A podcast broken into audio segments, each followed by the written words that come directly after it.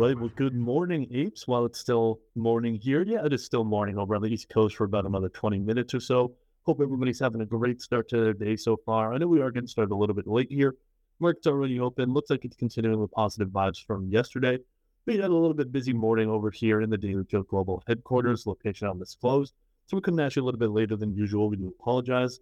We're going to be trying to come right as or before the market opens from here on forward. But for right now, today is Wednesday, November 15th, 2023. It's 11:39 a.m. and we are just getting started here. So let's go ahead and get into it and not waste any further time. So in today's edition, we're going to be talking about CPI. We got the everyone's favorite inflation report yesterday. We also got some news on solar stocks that helped them out a good bit. And then we're going to kind of go down and see what shenanigans the federal government is up to lately. Obviously, we know what the nonsense dog and pony show. We're going to get into exactly how that manifested in the most recent instance this week. But before we do, yesterday was really all about the CPI report. That was the story of the day. It's what assets were trading on the entire time. It's what really everybody was paying attention to. I'm pretty sure I could even call my 91-year-old grandmother, and she would be able to tell me what the CPI print was. So we'll spend some time on that. We'll talk about the implications and the ramifications of it for the most part. But before we do so, we got some banana bits to get through as well. So pretty late last night, right around 5:55 p.m. Eastern time at least, the House managed to actually pass a stopgap bill. Somehow they got their head together and they all put this on. Now, it does still have to go to the Senate desk, of course, and then ultimately get signed by the president. Big dog Joey B already came out and said that he would sign that thing as soon as it got past his desk. We'll see if it's able to get through the bulletins in the Senate as easily as it did through the House here.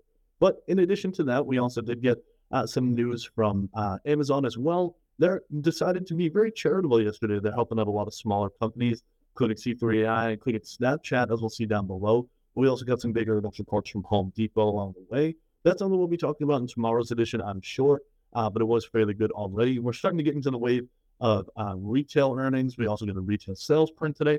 We'll also be talking about tomorrow. So tomorrow's going to be all about retail. Hope you guys are ready to shop because we're going to be getting into it. Moving on down to CP Fly. It was a very fly, great report. Something that Jerome Powell is certainly very happy to see. Rumors were that he was actually seen dancing on a gravestone labeled inflation somewhere in the Washington, D.C. area. Personally, I'd pay money to see that guy dance. We know that he's a great guitar player and a big Grateful Dead fan and something like that, I think. Something about a gray-haired Federal Reserve chair being a fan of the Grateful Dead scares me a little bit. Seems very dystopian, but, you know, that's a world we're living in, and certainly crazy new things have happened over the past couple of years. Speaking of crazy things, let's go ahead and take a look at the headline CPI print. Clocked in 3.2% annually for the month of October. That translates into about a 4% annual growth for the core metric, which is really what everybody cares about, because who cares about the cost of food and energy? That's not important to average everyday Americans at all. No, why would it be? That's nonsense. What we care about here is, of course, going to be just the costs of those other things. And specifically, one of the biggest drivers of that core CPI reading is going to be shelter costs. Now, we can get into that down below here. But if you go ahead and read through the report, you know, let's just go ahead and click on over to the actual CPI report itself. Like I said, Abe, you're always going to want to go to the PDF viewer whenever the government, especially the BLS or the Commerce Department, is releasing economic news. The PDF is the kind of view that doesn't make you want to throw up. So definitely come and click on over here. But if we go ahead and take a look, we can see that the monthly rise is 0.0%, easily the lowest that we've had all year. I mean, it's literally zero. Any alternative lower than that would be deflation, and we would be a lot more scared. Thankfully, we're not shitting ourselves just yet. We'll save that concern for a later date. But let's go ahead down here because the important thing is to look at the impact of the shelter market and the actual cost of shelter here. So as we can see, the shelter index was the largest factor in the monthly increase for all items.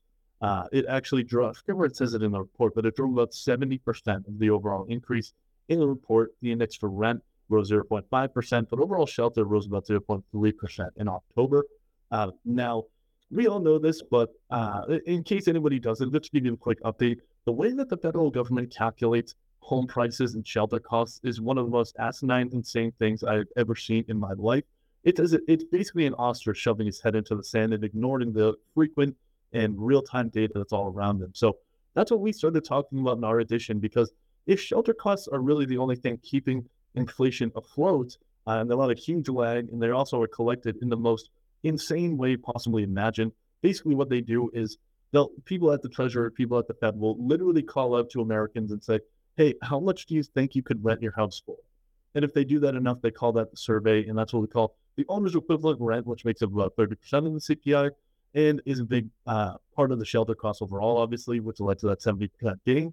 But if that's the only thing increasing, what we can see in real-time data from sources like Redfin and Apartments.com, that shelter costs are actually trending lower, we very well could be in a deflationary environment and just don't have the data to actually realize it.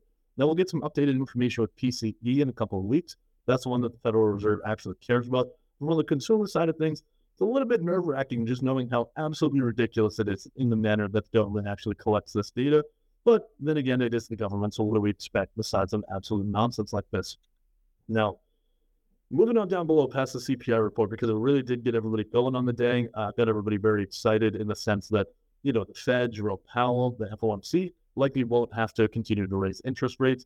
We saw the percentages of basically the percent chance of actually being held at the next meeting instead of being increased shifted from about 85% to 99.8% yesterday on the news. That'll change in due time before the next meeting in about mid-December, but definitely something I want to stay tuned on. Speaking of which, solar stocks actually finally got their first win yesterday in quite a long time. So anybody that gets solar panels or has got solar panels knows this, but you got to see, get a big fat loan to absolutely get those things set up and start using with sun as your main energy source. Now, loans obviously are based on rates. So with interest rates going up so much, that has really destroyed demand for the ugly solar panels that people attach to their homes. Don't really know why you'd want that anyway, unless they can make it look a little bit prettier, but either way, people are all about them. So since the inflation report yesterday was down so low, it was so much below expectations, we actually, basically the market is interpreting that to see that there's going to be less rate hikes, probably more probability of a rate cut. So solar stocks were up on the day because if those rates came down, certainly more people will be more apt to get these solar products installed in their house. But we'll see if that actually plays out. Clearly, that's what the market is pricing in right now. No idea if that's actually going to be what happens, but we're going to find out. Moving on down below to Snap, this is part of the generosity that Amazon was so nice to give out yesterday.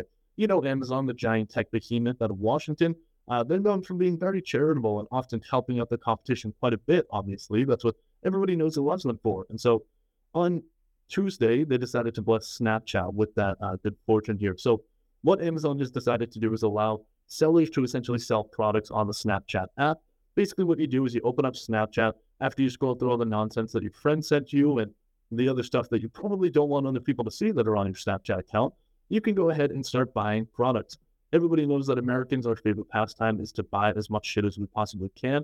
So now you can do it on the very same app that you're going to be, using that you're going to be requesting for people at the bar and all that fun stuff. Now, essentially what you're going to be able to do is go on to Snapchat, and they're going to have under their shopping experience page, don't really know what it's going to look like.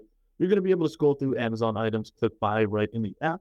And although the payments are going to be done through Amazon, which is an important part because controlling the actual flow of payments is big for data acquisition and things of that nature, that's not going to be done by Snapchat, but you're going to be able to complete the entire purchase in the Snapchat app.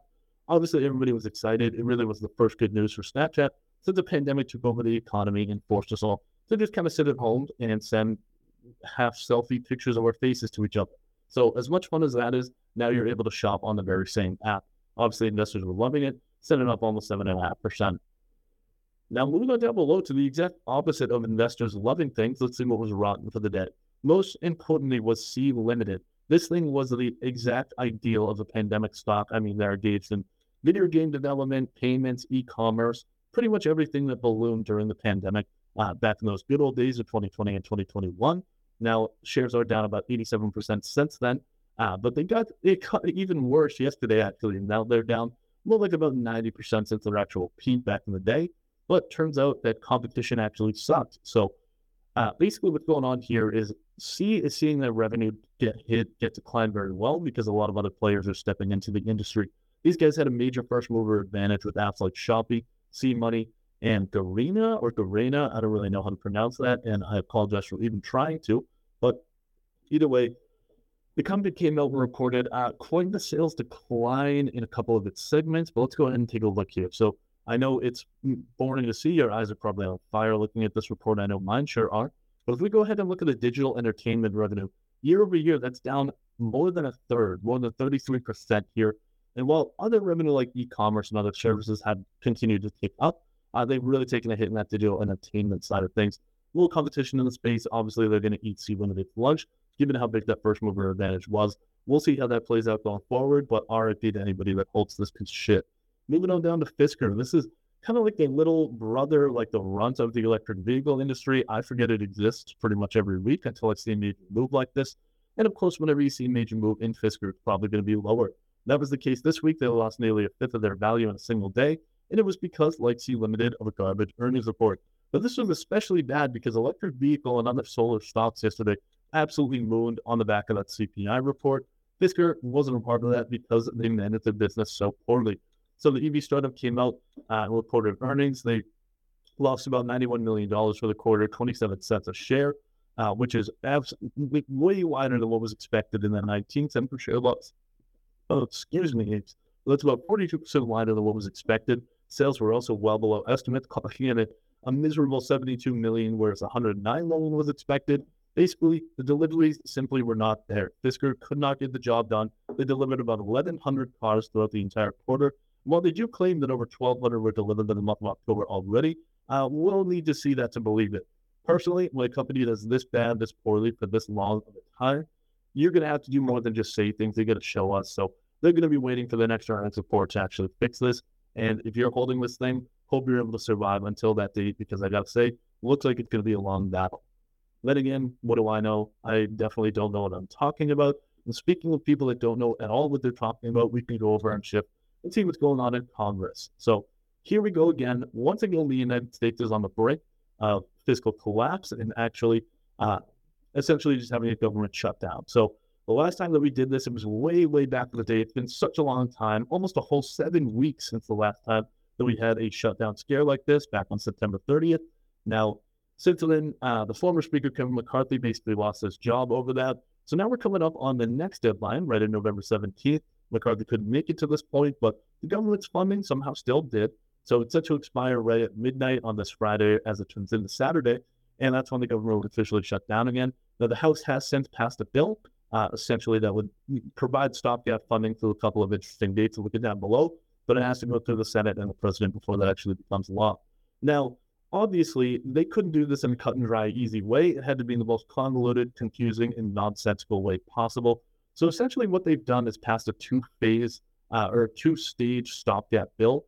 Essentially, parts of the government are going to be funded through January 19th, while the rest of the government is funded through February 2nd. I don't know what kind of debate tactics or shenanigans actually led to this, but basically things including Veterans Affairs, military construction, transportation, housing, and the energy department, for whatever reason, are only going to be funded through January 19th. I can't even begin to possibly imagine how that makes sense, but you know what? It is the government. There are elected representatives, so obviously they're going to disappoint us over and over again. The rest of the government is funded through February 2nd, probably hoping to catch a little bit of that Groundhog Day luck that Bill Murray got in that great Groundhog Day movie, but unfortunately, we'll see if that actually is how it plays out in real life. Unfortunately, that's probably not going to be the case, but we can certainly cross our fingers and hope for the best, because that seems to be what our legislation strategy has been for the past couple of decades anyway. Stay tuned on that. You'll want to see if the Senate approves this thing today, tomorrow. We don't have a whole lot of time, so we are certainly waiting on the edge of our sheets over here at the Daily Tales Global headquarters.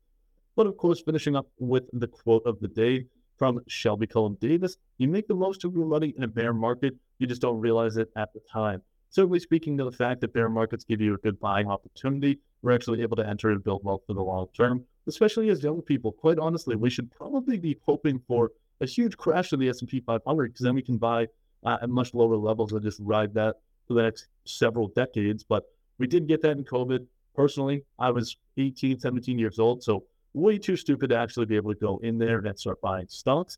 But props to anybody who did. Hopefully, once we get the next pandemic or the absolute next nightmare that takes over our entire global society, we'll be smart enough to just start buying hand over fist and ride the wave for several decades. Thank you guys for joining us here today. Like I said, be on the lookout for tomorrow. We're talking a lot about retail sales, everything that's going on with that, and we'll be going over more shit that you're able to waste your money on. Definitely stay tuned, and we'll see you guys then. Thanks for joining us here today at the Daily PO Global headquarters. Bye now. And thanks to you, my listeners at Wall Street Oasis. If you have any suggestions whatsoever, please don't hesitate to send them my way, Patrick at wallstreetoasis.com. And until next time.